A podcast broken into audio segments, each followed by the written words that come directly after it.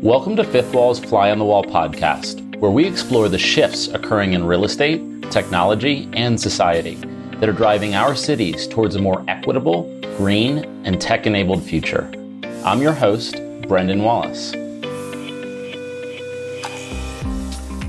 In today's episode, I catch up with Alan Yang, CEO and co founder of logistics real estate investment firm GCP we discuss how the rise of e commerce and logistics have influenced the growth of the industrial sector.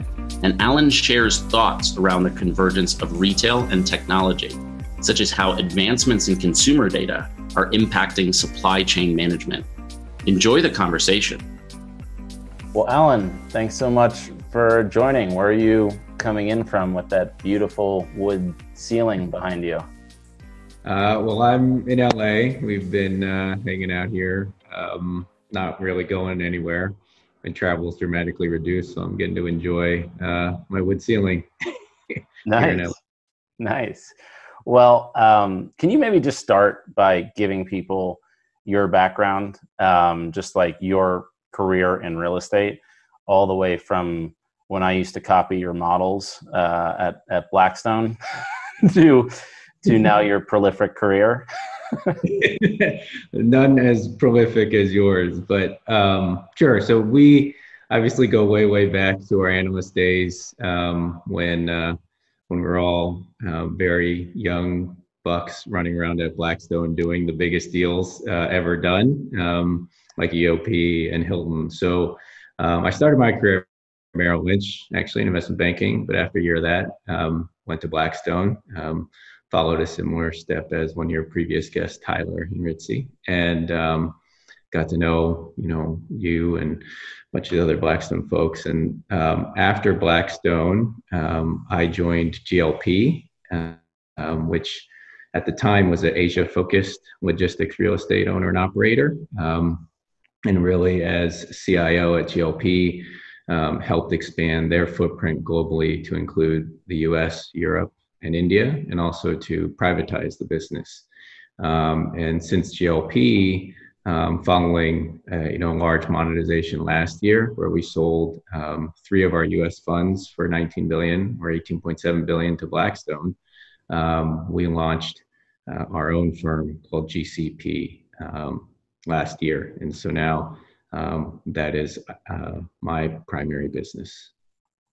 Nice. Well, you, uh, as I said, have a prolific career in industrial real estate. And I feel like there's so much that's going on with industrial real estate right now. So maybe like backing up, you know, if you were to rewind the clock 10 years ago, I'm curious, like from a just a macro perspective, what was the thesis around why international industrial real estate was just poised for growth. Just walk me through that analysis when you were thinking that through. Well, it probably wasn't that fully evolved at that time. So if you take it back literally 10 years to 2010, that's when I was still at Blackstone and Blackstone was just entering the industrial space for the first time. Um, and at that time, you know the thesis really was that was the first opportunity where we could invest in logistics or we called it industrial back then in any sort of scale. Um, it traditionally had been a brick by brick um, sort of build a building get it leased and slowly uh, build up a presence. Um, at that time there was some forced selling and distress coming out of the uh, the financial crisis. And so that was the first opportunity um, that a firm like blackstone and a few others could move um, in decent scale uh, really the thesis around you know how logistics was poised for growth came after that wave to me personally um, when I joined GLP, and so simultaneous there was a lot of factors or a confluence of factors coming together at that time. So you had the Blackstones of the world who had made opportunistic bets coming out of financial crisis, um, wanting to exit and having to match capital, longer term strategic capital with those opportunities. And there was also um, the rise of e commerce, where leasing trends and demand for logistics started to decouple with traditional drivers like GDP growth and purchasing managers index and imports and exports.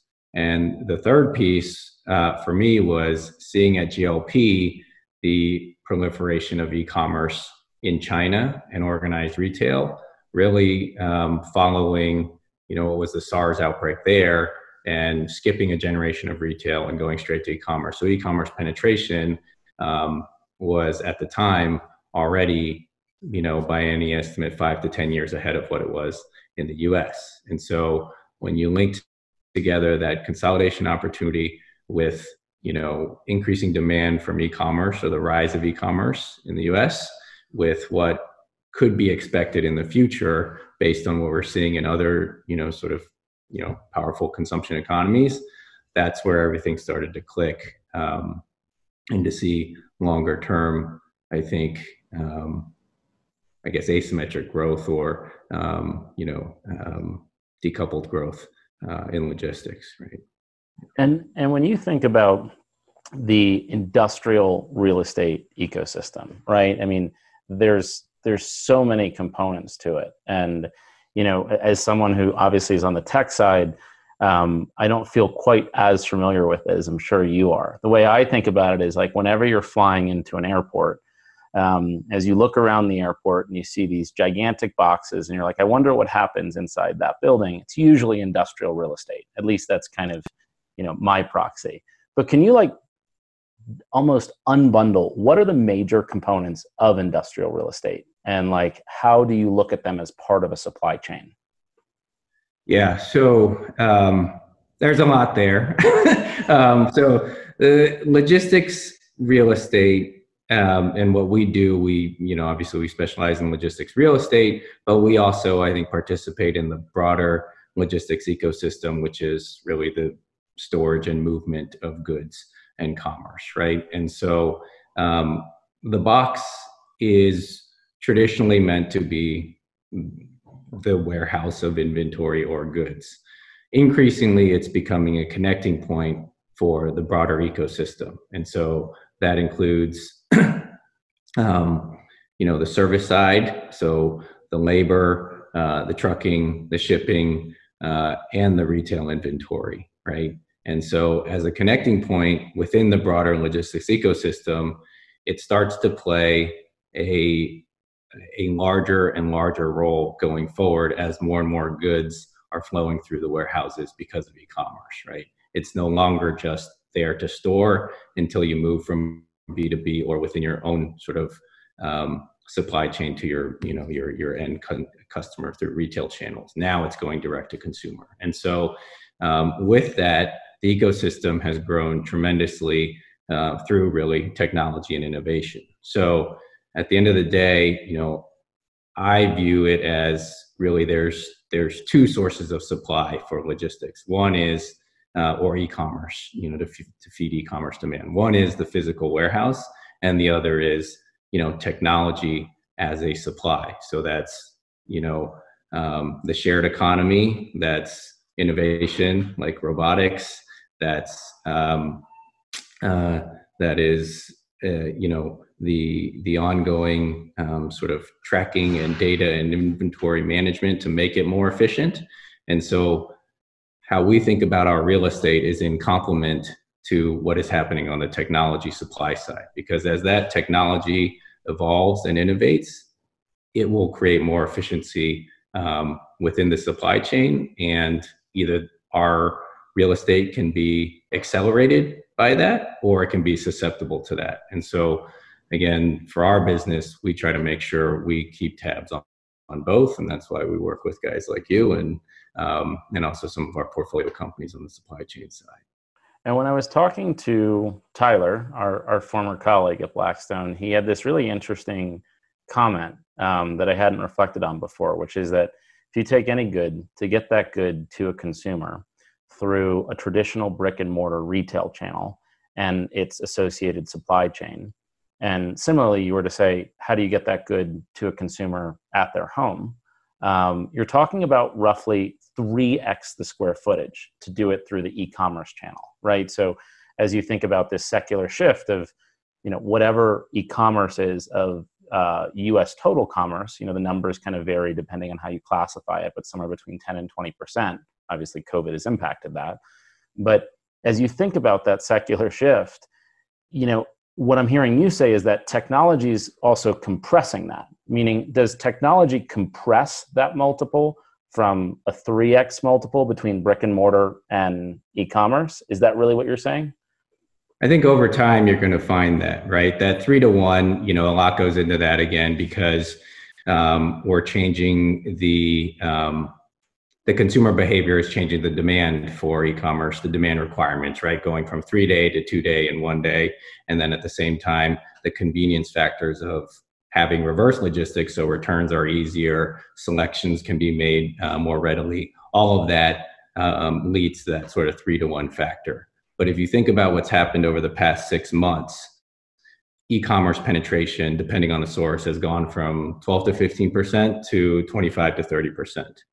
And if you think about how that sort of penetration has been accommodated, it can't all be through the physical supply chain. that side of the supply equation, right? The, the, the warehouses, because it just real estate doesn't move that fast. A lot of it has come through utilization of technology, leveraging existing supply chain infrastructure. So people using their retail channels as really, you know, pickup and delivery uh, stations, using the shared economy like Uber Eats and the DoorDashes, Brings of the world, um, leveraging excess supply in the logistics supply chain um, again, not the physical warehouse, but sort of in the 3PL labor network.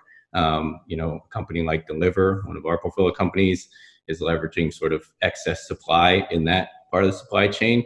And so that toggle or that tension um, but, and balance between what technology can accommodate versus what real estate can accommodate um, uh, will continue to find its way to balance over time.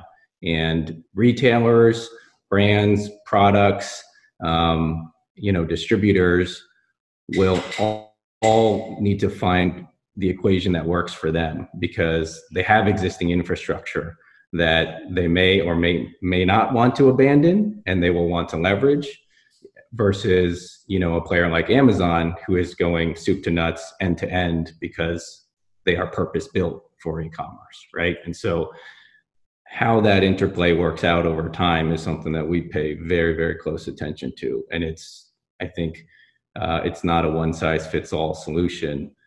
All that being said there is a, just a tremendous amount of pressure and demand um, to fulfill e-commerce demand across the board. And so um, generally speaking yes there is very heightened demand for logistics real estate. And do you see the kind of natural extension of that? If you were to play that out over 10 years of e-commerce growth and technological advancement that the hard line between a asset owner of some industrial real estate asset and the operator the 3PL logistics operator starting to collapse in the sense that they become one and the same very much like how Amazon, it sounds like, is collapsing it, but from the other end of the spectrum, right? They're they're kind of backward integrating. Um, do you think that real estate owners will start to become owners, operators, acquirers of traditional logistics operations businesses that are ideally tech enabled? I think, particular to logistics, um, there's a huge opportunity for that.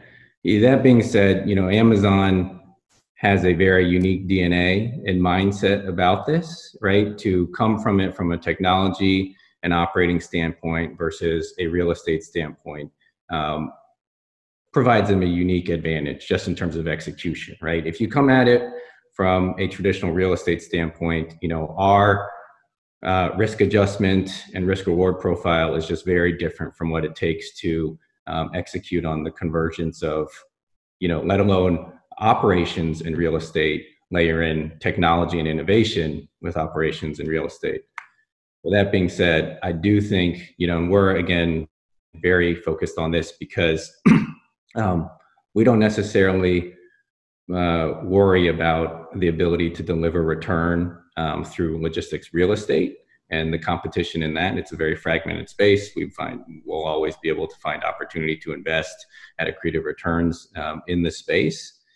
what will potentially disrupt us will probably come from outside of the real estate world, right? It's it's the dynamic of, you know, what is our asset going to be worth in the future if the value proposition of land in a box is me is not as meaningful to the rest of the supply chain and what the value propositions along the way are, right? You know, a company like Amazon, who knows, one day they may view um, rent as something they can give away to, for free, right? In the context of their entire supply chain and all the demand that they can drive and all the brands and all the customers that they are going to funnel through their system. Real estate may not have any value to them at the end of the day, or it may serve as whatever a loss leader that they can provide, right? And so, um, for a long time now, logistics, retail, operating businesses, and technology have been converging. And to sit just on the side of enjoying the collection of rent on the real estate side, I think does make uh, one vulnerable or susceptible to you know those outside forces, not just competing for tenants uh, and, and rental rates. And so, um, but again, to really leverage that convergence, it does take, I think, a unique mindset. It takes a unique skill set. It takes a broader um, purview and spectrum of sort of what risk really should be for your business, right? Um, and that you know that level of experimentation, um, you know, hasn't really traditionally uh, been found in in real estate. You know, real estate's viewed as good net worth aggregation vehicle, a good cash flow vehicle, an asset class, as opposed to something that should be experimented uh, with. But in in logistics in particular, because things are evolving so fast, because consumer behavior is changing so quickly, um, you know, I think we believe in the power of that experimentation. Yeah, it's it's it's an interesting like philosophical point you're kind of raising about real estate, right? Like it, the, the easiest frame I can think of it through is like the concept of percent rent in traditional brick and mortar retail. It's basically saying that, you know, a store in a mall on its own, there's nothing selling inside it, is worthless. There's no value to it. It's only valuable insofar as the cash register is is running. And so there's an inherent alignment in the sense that the landlord is incentivized to attract the shoppers through curating the mall in the right way. Um, and in turn, they could hypothetically charge no rent and simply take a form of percentage rent, which is a kind of like micro equity, kind of location based equity in a given retailer. And what I'm hearing you say is that Amazon may look at it similarly in the sense that there's productive uses of space, right? These goods are moving indoors, right, across the country. And to the extent you can simply monetize as a percent of sales or as a percent of commercial activity as opposed to fixed rents, which has kind of been the heretofore model of brick and mortar real estate, that just changes the real estate business in pretty profound ways. And I, I do think I, I totally agree with you that that favors those real estate owners that take a broader lens of like what it is they do that they are they are provisioning space yes but they are provisioning space to the highest and best use which in turn has a return that can be delivered to the land and to the improvements. And it sounds like your view is technology accelerates that blurriness. Yeah, absolutely. Um, you know, that what you mentioned is clearly the convergence of sort of retail and logistics over time, right? As logistics becomes more and more the the channel or um, a primary channel for consumption, you know, you're going to see that convergence, right? And what technology with 5G and IoT and tracking inventory is going to allow it to do is to be able to understand the flow of goods um, with increasing precision, right? And with increasing precision, you can be more and more dynamic about how you relate to the businesses in your buildings, right? Um, and so that's where you know I started with you know the warehouse is becoming more and more of a connecting point because as that shift occurs, and velocity through your warehouse increases, um, you will have the opportunity to be more dynamic about what your value proposition is for that building. Not simply just a box, not simply just a box with increasing clear height, but something that can actually help accelerate one's business, right? and that you know that's going to take some time to play out obviously but this trend of e-commerce and consumer behavior and you know this it's kind of been like an internal you know or or since the beginning of time people have wanted faster cheaper more selection uh, across any sort of good right? And so um, you know that's going to continue. And this again sort of the interplay between how technology can accommodate that and how our physical supply chain can accommodate that um, there has to be an interaction. I don't think they're sort of um, advancing in independent spheres you know and when you use that lens would you look at say amazon's acquisition of whole foods as kind of a almost a downstream validation of that like what were they doing they were buying the endpoints, the kind of the cash registers where the goods were being sold. But similarly, in doing so, they were getting access to these very proximate to where there's you know density of customers, these endpoints where they could actually use as a kind of de facto distribution center. Like if you were you know just postulating internally, like at Amazon, what do you think the rationale was there when they made that acquisition? They're very smart people, so I'm not going to pretend to know what what they were thinking. Um, but yeah, what smart as you, Alan. what I would say it says is it highlights a couple things, and you know, a lot of buzzwords in our space get thrown around, like last mile. The new ones being thrown around like mid mile, or you know, the sort of um, micro fulfillment potential of logistics, right? And those buzzwords get thrown around without uh, sort of a complete appreciation of what they mean. They're not really defined, right? People create strategies, um, you know, with those monikers, but they're not defined at all. And so um, I think what it points to again is this this balance, right? And even Amazon is acknowledging that there's a balance between physical supply chain and um, the the technology um, uh, aspect of the supply chain. So last mile um, to amazon again i think it's end to end because they're building a supply chain from scratch. Last mile for you know uh, a traditional retailer that already has a retail footprint within a major city may mean you know a larger distribution center uh, two hours outside of that city that can reach each one of those retail stores you know within two hours uh, which then can reach their end customer same day right and so when you think about Amazon's Whole Foods buy, I think that's an acknowledgement that to get to that end customer uh, effectively for the cold chain, there was not going to be any other way to solve for that supply side, whether it was through technology or through building it from scratch like they have in the past. They had to sort of come in through the right entry point of buying existing infrastructure to do it, um, and then leveraging their technology within it. And so that's where I say um, you know, there is going to be this ongoing interplay. They've tried, you know, obviously many different scenarios, physical retail, uh, sort of online retail only, and I think their their ultimate conclusion was the best entry point is to take over an existing infrastructure of cold chain that then we can overlay technology and shared service and labor to uh, to deliver to our customers. That's you know that would be um, in you know my view.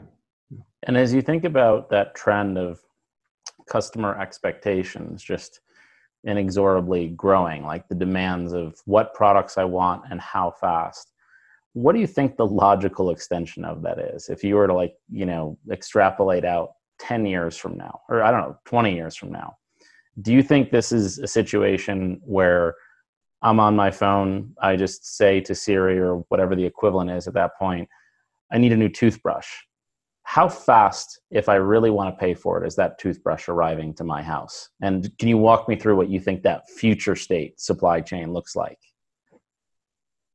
Uh, you know, that you play that through. I think the the technology acceleration um, is picking up pace. I think this um, this world of 5G and IoT is really going to impact that. And one thing that COVID has underscored is, um, you know, precise inventory management is going to be really important. And so, um, as you collect more and more data about consumer behavior through again sort of IoT and you know your phone clicks and that um, you know online retail channels will be able to predict customer demand and inventory levels uh, more and more precisely and i think covid has underscored how important it is not to have sort of breakdowns in your supply chain or be short on inventory when there are spikes and so you know in 20 years, I have no idea how long this is going to take. It could take 50, it could take five. Technology moves way faster than a real estate guy can can sort of comprehend. But um, that predictability of demand and inventory management overlaid is going to mean that things can be very well planned out. So when you do need something, perhaps the retailer or online channel will know it before you even do, right? And, and so, so, just to, just to double click on what that means, just practically, is effectively the the brilliant data scientists at Amazon are saying that we've actuarially predicted in Park City, Utah, all the people that have ordered toothbrushes two months ago, and based on our expected utilization, we should have people needing toothbrushes in this quantum on this day, and therefore we can put those toothbrushes presumably very close to the edge or even on vehicles already in anticipation of Brendan's request for a toothbrush. And it shows up what 15 30 minutes later? Is that really where we're headed? Or even ahead of you know two days ahead of when you think you're going to throw out your toothbrush.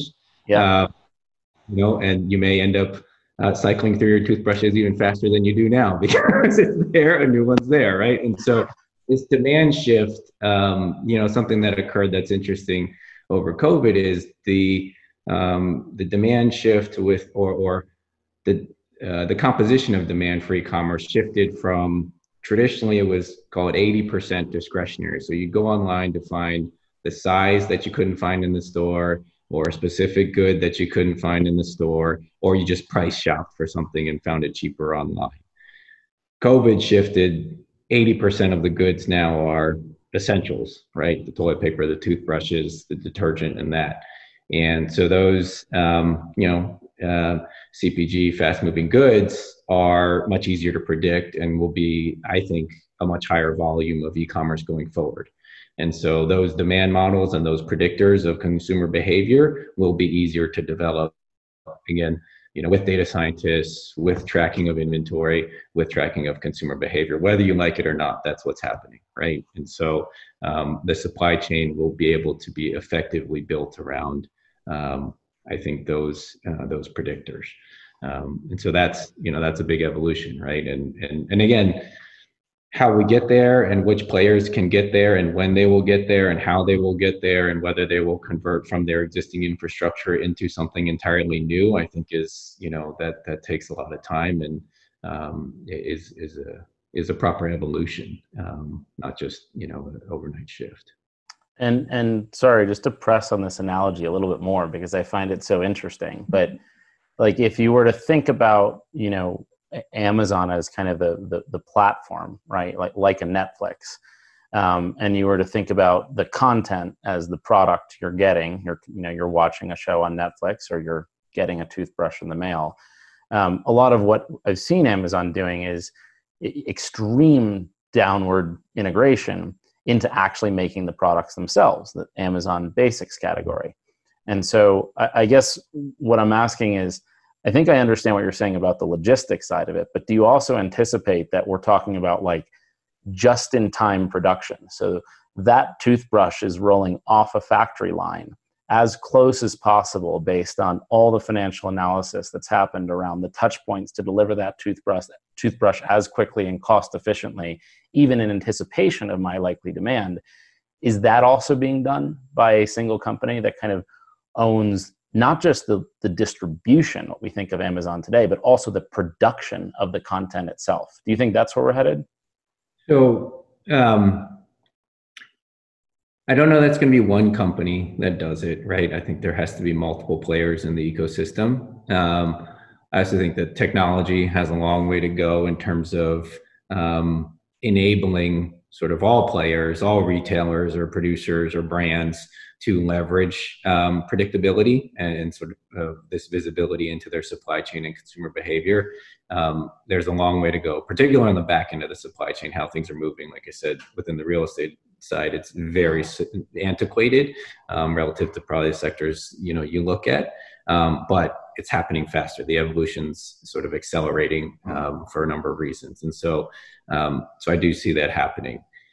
It should logically follow that if you are able to um, precisely or reliably predict consumer demand, and then therefore precisely and reliably manage your inventory, you should also um, uh, manage precisely and effectively uh, the um, upstream supply chain of manufacturing, right? I don't know if that means just in time models are appropriate, but certainly the planning from manufacturer to inventory to end user um, should be integrated, you know, for again, to meet this ongoing, you know, faster, cheaper, more selection um, idea of commerce, right? So, yeah. it's interesting to think about like you know the the corollary that's why i keep drawing the the netflix analogy which is you know who knew they wanted to watch house of cards or wanted to watch a show about a guy who keeps tigers right during during quarantine but somehow netflix seemed to know that and my guess is that's not an accident um, my guess is very much in the same way they can actuarially predict when toothbrushes are going to need replacement. In the same way with content they've assessed all of the watching behaviors they've crunched that data and they can almost anticipate now well in advance of what i even know i want to watch what kind of content i want. And now amazon and netflix have become some of the biggest producers of content in hollywood. And it's just interesting to see that um, that simile right between them that it, it seems to be pattern like the difference is we're now talking about physical physical goods and the movement of physical things through space as opposed to just digital goods moving over the internet. That's right. And you know like most sort of successful businesses or trends there's both a push and pull right? And so you know right now it's more pull from us clicking on our phones but you know over time as the sort of you know um, read on consumer behavior gets more and more uh, powerful and accurate you know there's going to be some push coming. Um, and uh, you know it's it's that's like you said it's no accident right? So. And i guess last question is what you know from your perspective um, with all your exposure to industrial real estate, what big trend in your sector with respect to technology innovation excites you the most? Like, what are you what are you most looking forward to see the prog seeing the progress of? Uh, you know, we're on the sort of back end of the supply chain, so it's called the front end is you know what you see with the Amazon interface or the Shopify interface with with consumers. I think on the on the back end you know what's going to accelerate a lot of what i'm talking about is the ability to integrate a lot of the disparate platforms that are being used today. So that's transportation management systems inventory management and warehouse management and labor management systems. All of those are totally fragmented and disparate. And so except for maybe the exception might be amazon and maybe walmart right who have kind of all those all that infrastructure in house if those systems can be unified or somehow integrated with each other around perhaps our warehouse um, or the retailer or the brand or the product manufacturer i think that's when you know this model of consumption and inventory management um, can can can really begin to um, take hold right? Um, you know and but for now and there are sort of integration platforms out there. There are people doing really innovative stuff on on all of those elements and and they see how sort of disjointed it is from an operating standpoint but that would create um, sort of another level of efficiency um, that i think you know meets that demand requirement of, of, of consumers you know. Well it's always interesting to talk with you about all things industrial real estate, which is not usually, uh, or at least intuitively to most people, the most exciting thing to talk about, but you make it very exciting. And Alan, thanks so much for sharing your thoughts. Oh, thanks for having me. It's always good to chat. All right. See you, Alan. Thanks for listening to this episode of Fly on the Wall. All of these episodes and more are available on our YouTube channel. To learn more about Fifth Wall, visit our website at www.fifthwall.com.